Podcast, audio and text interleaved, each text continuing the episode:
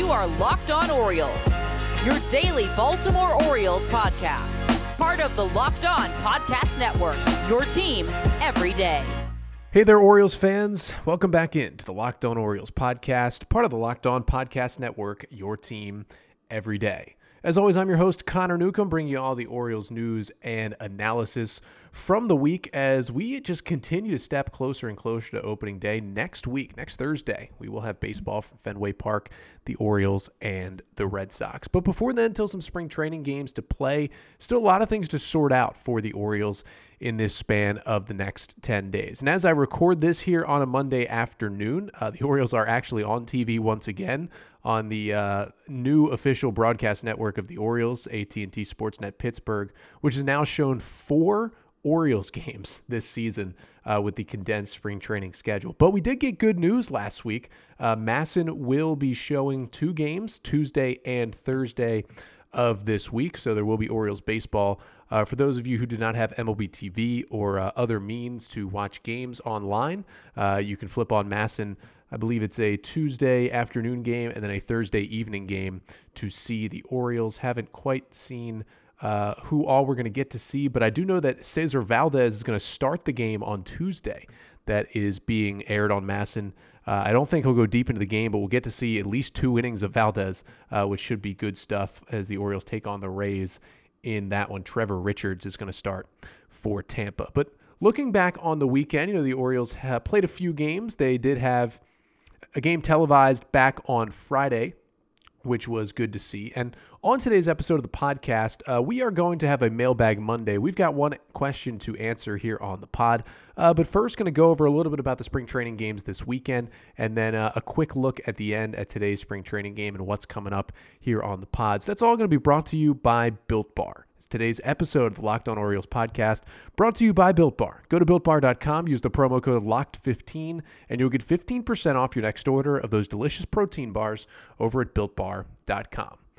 So looking back on Friday's game, got a chance to watch that again against the Pirates, and uh, you know Dean Kremer got the start, and it wasn't the best day for him. He gave up five runs over three and a third innings, but there still were some good things that came out of that game. Wade LeBlanc with three innings, just one unearned run allowed. He struck out three batters, did not give up a hit over three innings. I think he, especially with this Felix Hernandez injury, is creeping closer and closer to being on this opening day roster for the Orioles. And hey, they're going to take veterans over young guys right now because they need innings to, to be eaten by some older pitchers.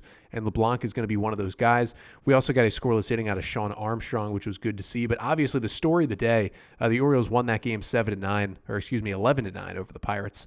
And uh, the story of the day was the offense. I mean, the Orioles just exploded offensively in the game. They got a Trey Mancini home run, which was phenomenal to see uh, took a hanging breaking ball deep into the left field seats for his first home run of the spring since returning.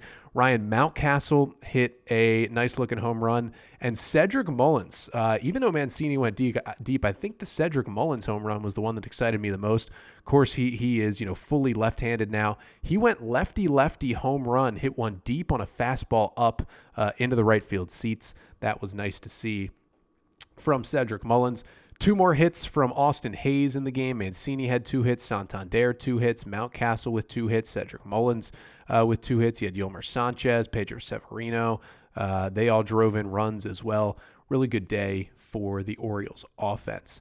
You move to Saturday over the weekend. The O's did get a two to one win over the Yankees. Uh, they had a home run from Pat Valaika, which was the difference in the game. But the real story, despite it not being televised, was the pitching for the Orioles. It was outstanding, and it all started with Matt Harvey, who again quietly continues to move up this depth chart for the Orioles starters. Four innings from Harvey against the Yankees offense. Uh, back on Saturday, he gave up just one run on one hit. It was a solo home run to Gio Urshela. That was the only hit he allowed in four innings.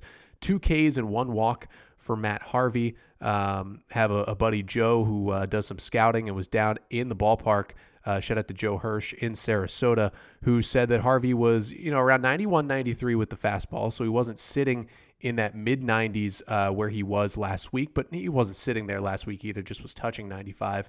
But the stuff was moving, not a lot of swing and miss in his game, he said, um, but but the stuff had some really good movement on it. and uh, you know he, he got some grounders and, and he got out of the game. And then the other big thing was, you know, we've really kind of written off the Orioles' Rule Five picks, Mac Sceroler and Tyler Wells. Each of them threw two scoreless innings out of the bullpen on Saturday. Uh, Sceroler had one strikeout, allowed one hit. Wells had three strikeouts, allowed one hit. Now, I still don't think either of them are going to be on the roster at this point, but I think that outing for each of them uh, made it much, much more of a decision for the Orioles to make. And, uh, you know, I heard that neither of them looked extremely overpowering, uh, but both of them looked confident and were throwing a lot of strikes, which is good to see because, you know, Wells has been good this this uh, spring training, but Sceroler has been, you know, pretty rough so far. So that was a good sign. And then Dylan Tate finished it off, struck out the side one, two, three to get the save. He had had kind of a rough spring so far, but that was a really good sign for him. Just an all around amazing day for Orioles pitching. Wasn't so much on Sunday. They lost 12 to 7 to the Twins. Jorge Lopez, who has been so good all spring, got hit around a little bit, didn't get helped by his defense. Paul Fry did throw two innings, allowing one run, starting to settle down a little bit for him. Cole Sulser gave up a home run for the Orioles, uh, but was not their best day. Although the, the key story for the Orioles in that game on Sunday, besides the Ryan Mountcastle hitting another home run, uh, it was Maikel Franco. He was in the lineup for the first time. He had a couple RBIs, had a double for his only hit. So that was definitely a good sign for the Orioles. But, you know, we're getting closer and closer to what that roster is going to look like, and these spring training games become more and more important. And we'll see how Franco fits in uh, as he is into the Oriole lineup. Uh, but definitely a lot of positives coming out of the Orioles over the weekend. But of course, today on the episode, it is a mailbag Monday. We have a question coming up from one of our listeners after the break. It has to do not so much with the current major league team, but what the Orioles will look like in the future, specifically in the middle infield. The Orioles have put together a lot of middle infield prospects over the last 18 months, and there's a lot of questions about which of those guys are going to be the future major leaguers for the Orioles. So the question surrounds who is the ideal double play combination for the Orioles in the future out of all those prospects? Going to answer that question here on a Mailbag Monday, coming up after the break. So we'll get to our mailbag question in just a second, but first, got to tell you about betonline.ag, the fastest and easiest way to bet on all your sports action. Now, we know it's a big betting time. March Madness is in the air. A lot of games still going on in the second round today. And uh, it's not just sports over at BetOnline. They even cover award shows, TV shows, and reality TV. They've got real time updated odds and props on almost anything you can imagine. And BetOnline has you covered for all the news, scores, and odds. It's the best way to place those March Madness bets, and best of all, it's free to sign up. So head over to the website or use your mobile device today to sign up and receive a 50% welcome bonus with your first deposit when you use the promo code LOCKED ON. That's promo code LOCKED ON over at betonline.ag, and you'll get a 50% welcome bonus with your first deposit when you sign up over at betonline.ag. Bet online, your online sportsbook experts. So we're back here on a Mailbag Monday episode of the pod. We will get to our question in a second, but first, got to tell you about a new podcast here on the Locked On Podcast Network. You can get all the sports news you need in under 20 minutes with the Locked On Today podcast. Host Peter Bukowski updates you on the latest news in every major sport with the help of our local experts. Follow the Locked On Today podcast wherever you get your pods. So today's one mailbag question comes from listener Noah, who says, out of all the Orioles' middle infield prospects, what pair are you the most excited about or believe will be the most fun double play combination to watch either at the major league or minor league level? He said, in his opinion, at the major league level, he really likes the idea of Anthony Servideo at shortstop with Jordan Westburg at second. And I think those are two really interesting guys that could definitely, you know, play into this conversation. But if you ask this question, you know, maybe just two years ago, this is where it gets interesting because the Orioles were pretty barren at a spot like middle infield. You know, we remember way back when he was drafted, Ryan Mountcastle was initially a shortstop, but of course he has moved around to so many different positions at this point. We know he's not going to be playing the infield unless it's first base in the majors, and is most likely going to be a first base, left field, DH kind of guy from what we've seen. But what Mike Elias and the Orioles have done over the last about 18 months is really stockpile these middle infield prospects because, frankly, when he came into this job, it was kind of a barren wasteland. They, they didn't have many of those guys in this system. Now you look at the updated MLB.com top 30, which was updated last week. They ranked the Orioles as the fifth best system in baseball, which is the highest ranking ever, and just a whole other thing to be excited about. But there are a lot of middle infield prospects in this system. At number six, Gunnar Henderson. At number seven, Jordan Westburg. Go down the list. At number 13, you've got Terrin Vavra. At number 14, you've got Adam Hall. Uh, you know, Coby Mayo's at number 18. I know he's a third baseman, but, you know, still a left side of the infield guy. You've got Jahmai Jones at number 20. You've got Michael Hernandez, the guy the Orioles uh, just signed um, in the latest international signing period. Shortstop, uh, just 17 years old. He's number 22 on this list. Rylan Bannon, number 24 on the list. Anthony Servideo at number 27 on the list. There's even more guys you think about in the system who aren't even on those lists. You know, Mason McCoy, who we've seen, you know, a few times in spring so far. You know, Ramon Urias is obviously closer to the big leagues. He's already been in the big leagues, uh, but but he's a guy who you know is competing to be on that list. Even you know you go all the way down in Joey Ortiz, who is a guy who was on this top 30 list at some point. You know, he is still in there as a middle infield option, a, a really good hitter the Orioles drafted at New Mexico State a couple years ago. So out of all those names, it becomes pretty difficult to kind of put together who you think is going to be this middle infield when the time comes for the Orioles. And we know that what it looks like right now is not a future plan. The Orioles currently have Yolmer Sanchez playing second base, and they have Freddie Galvis at shortstop, and frankly, they have uh, Maikel Franco at third. You know, all three of those guys are on one-year deals with the Orioles this year, and there's a good chance that none of them are playing for the Orioles in 2022. They're more just you know veteran stopgap guys who get you to your next set of prospects. So you look through this list of middle infielders, and you know it becomes really interesting to try and choose who you want. Now, to answer this question, you have to start by talking about Gunnar Henderson because, you know, I know there's talk about him moving positions potentially, but he is the top rated guy on this list. You know, he is the sixth overall prospect for the Orioles. When Ryan Mountcastle uh, eventually graduates this year off the prospect list, uh, Gunnar Henderson will be a top five Orioles prospect. He'll slot in at number five. And he is a guy who has all this hype around him. You know, just 19 years old. Uh, he hasn't played above uh, you know, rookie ball to this point. But so many people talking about, you know, how good he was at the alternate site. We've seen him a little bit uh, get into some games in spring training. Um, and, you know, a lot of pundits talking about him being a top 100 prospect in baseball, potentially by the time the midseason rankings come out here in 2021. So he's a guy who you have to think is going to be there. Now, I know with the bat he has, you know, 6'2, 210, and still has room to fill out that frame, many think he will probably move over to third base by the time he gets to the big leagues. But if I'm the Orioles, I'm keeping him at shortstop for as long as possible, which means to answer Noah's question, at least in the minor leagues, what I'm looking forward to is Gunnar Henderson at shortstop this year because I think there's a good shot. You know, Gunnar probably, if I had to guess, I would think he may just skip Delmarva. And I'm thinking, you know, he could start in Bowie, but I would think he would start at High A Aberdeen in the 2021 season and you put him there, there is a solid chance that Gunnar could be at shortstop in High A Aberdeen. And he could potentially, we'll see how things work out. He could have Anthony Servideo or Jordan Westburg playing second base along with him with the Aberdeen Ironbirds. And I think that, talking about minor league combinations, is must watch television. There's even a possibility that at some point this year, Gunnar Henderson's playing third and, you know, Anthony Servideo is playing short. Jordan Westburg's playing second for the Ironbirds at some point this year. And I mean, that's somewhere, you know, you're going to want to be uh, to watch some baseball. So that is definitely, you know, an exciting combination in the infield. But I think a lot of people are saying, you know, that, that Henderson's going to be a third baseman. I'm going to go away from that. To answer Noah's question about the major leagues, I think Gunnar Henderson can stick at shortstop. You know, we've seen Manny Machado. Obviously, he is now at third with the Padres, and, and he was at third for most of his time with the Orioles, but that was just because J.J. Hardy was there. If Hardy was not there, Manny Machado would have been a shortstop his entire time with the Orioles. And again, he's only at third because Fernando Tatis is there in San Diego. If he's not there, you know, you probably put a guy like Manny Machado at shortstop. And you talk about that because of his bigger frame and he's a power hitter. And yeah, maybe at some point in his career, Henderson does make the move over to third base. It's probably pretty likely. But I think when he gets to the big leagues, I'm going to say he's going to be a shortstop at that point.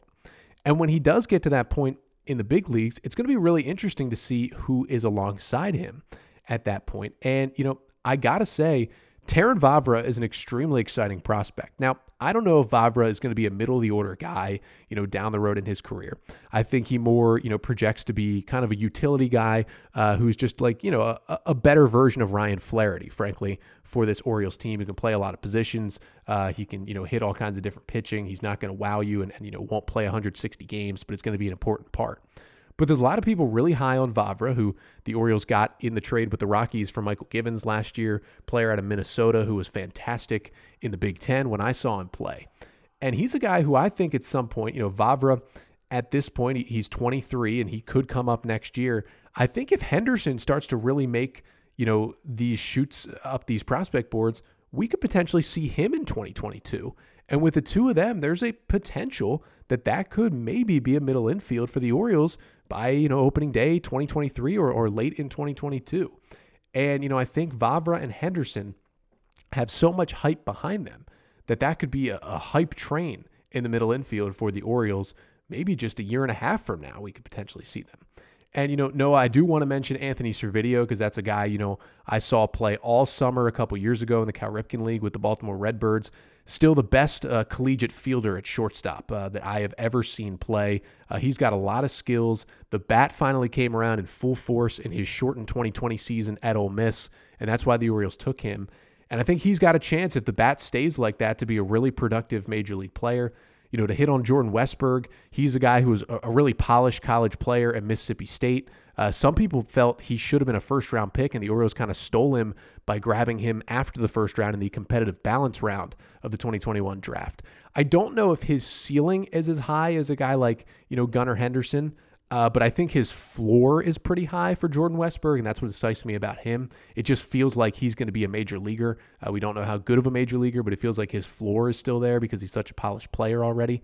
You look at the other guys, you know, like Adam Hall, kind of forgotten about middle infield type. He's still got a good chance to, to get to the big leagues. And who knows, maybe Jahmai Jones, you know, maybe Ramon Urias, Rylan Bannon, one of these guys kind of pulls it together when they get their shot here in 2021 and kind of stamps their foot in one of those positions.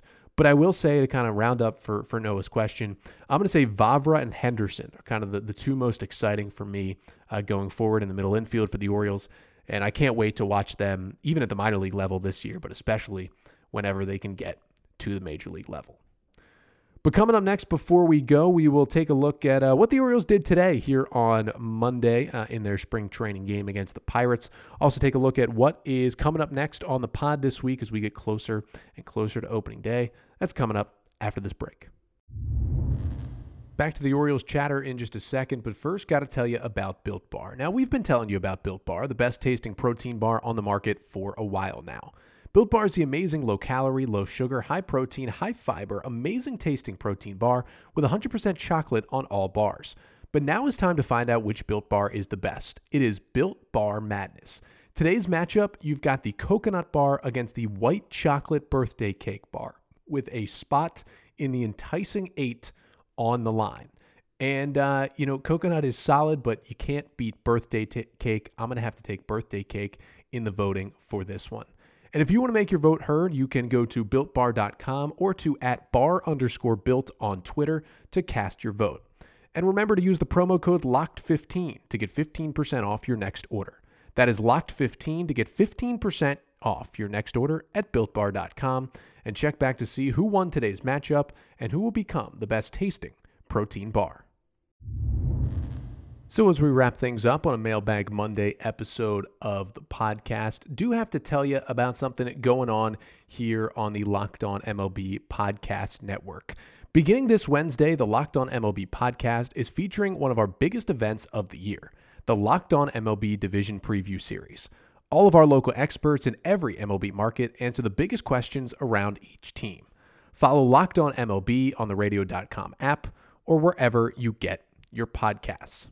But back here on Locked On Orioles, we thank Noah for sending in a Mailbag Monday question. If you want to get your mailbag question in for the next mailbag episode, which we're trying to do at least once a week here on the pod, you can email us at lockedonorioles at gmail.com or you can tweet us your questions or DM us your questions on Twitter. You can send them to me at Connor Newcomb underscore or send them to the podcast account at Locked On Orioles on Twitter. Uh, DMs are open on both accounts to get in those mailbag questions. But uh, coming up a little bit later uh, in the week, we've got some exciting episodes coming up. On Wednesday, we are going to continue the AL East crossover episode. Stacey Gotsulias is going to join us. She is, of course, the host of Locked On Yankees, who has been on this podcast many times before.